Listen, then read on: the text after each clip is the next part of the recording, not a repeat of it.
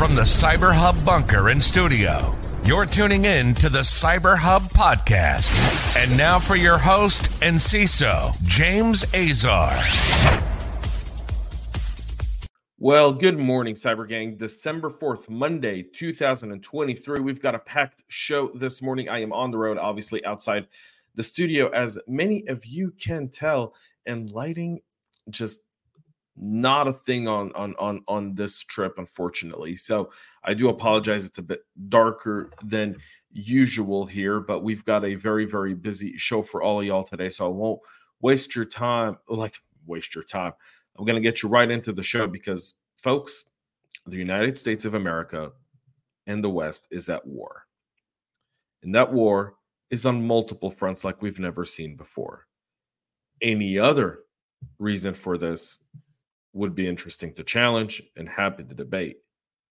But I've woken up this morning and as I'm preparing for the show, I've reached a conclusion. We are at war. We're going to get right into that uh, in this morning's show. I don't have my traditional cup of espresso this morning. Obviously, kind of a, a, a short travel period of time. So just want to join y'all in whatever you're drinking this morning. Coffee cup cheers. And we're going to get right into the show. By the way, make sure to find us on your favorite social media platforms and podcast listening platforms where anywhere you get your content, you can find us, whether it be YouTube, uh, Apple Podcasts, Google Podcasts, LinkedIn, Facebook, Instagram, X, uh, Spotify. We're there. Let's go ahead and get started. Why I open with the statement the U.S. is at war. We now know that the FBI, CISA, NSA, EPA, and Israel's National Cyber Directorate on Friday published a joint advisory focusing on the threat actor responsible for the recent attack on the Municipal Water Authority of Aliquippa in Pennsylvania.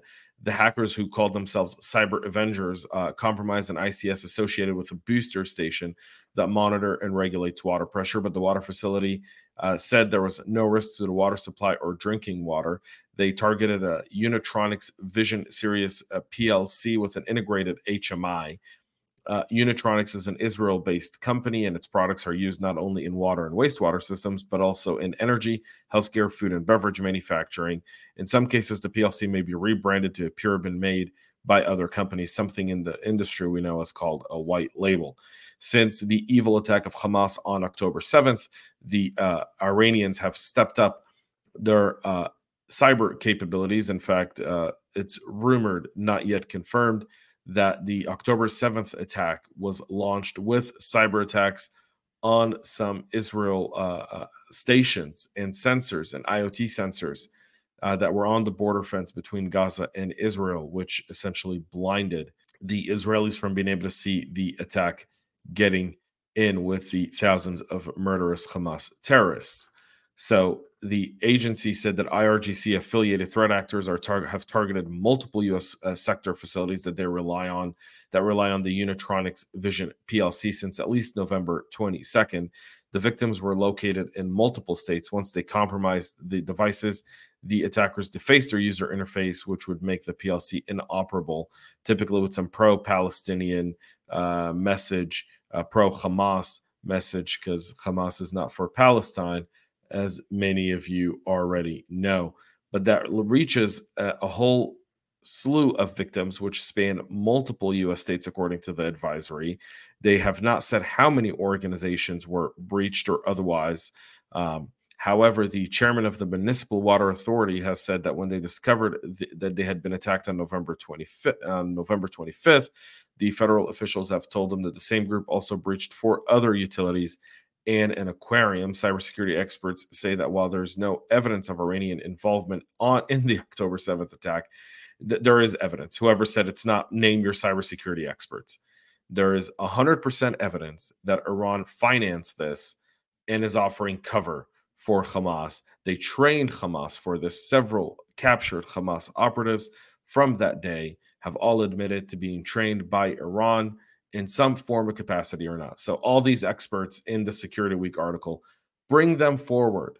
Bring them forward. We know Iran was at the head of the October 7th attack they're sitting in their spot and they're running, letting all their proxies run amok. Several congressmen and senators have issued a letter to the DOJ to investigate. Americans must know that this is coming from Pennsylvania Senator John Fetterman and Bob Casey, as well as Chris Deluzio, uh, all asking for a deeper interrogation into what's going on.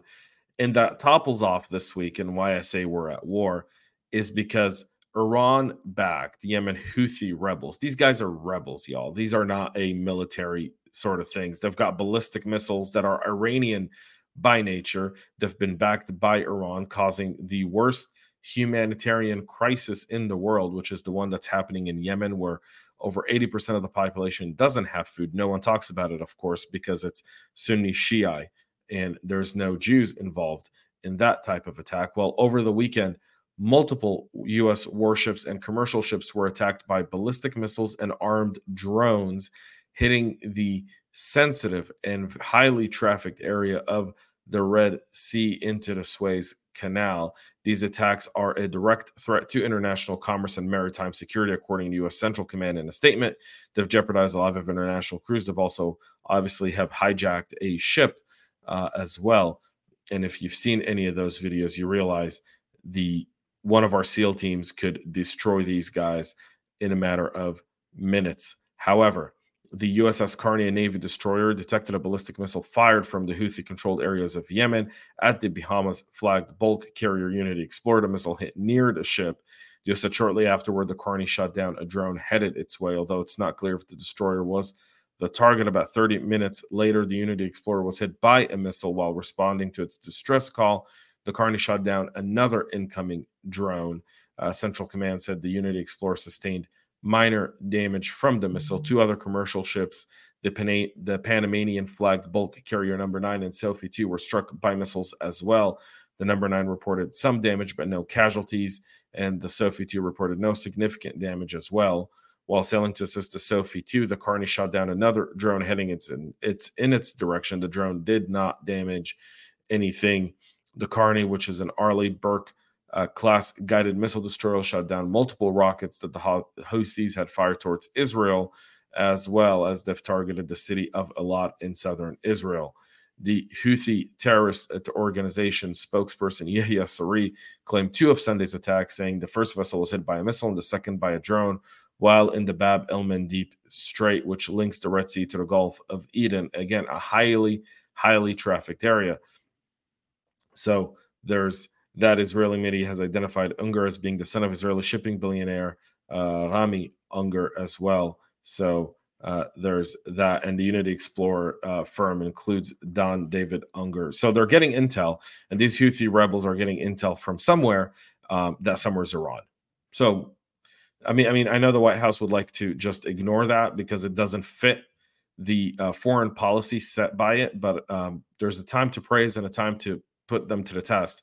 This is the test of Biden's presidency um, because now we know cyber and physical, as well as everything else going on in the streets. We're in Michigan over the weekend. There was a group of people who were praising the Ayatollahs, hoping their rule would come to America. So if you don't think we are at war, folks, I have very, very bad news for y'all. We are at war it's a declared war. It's been declared since 1979 when the Iranian Ayatollah said death to America and death to Israel. And since 1979 to this very day, 2023, we're nearly 2024, that's all they've been plotting. And they're now executing on these years of plans. And we ought to wake up to the fact that it's knocking on our door. Staples is confirming their own cyber attack that was behind a servage outage and delivery issues.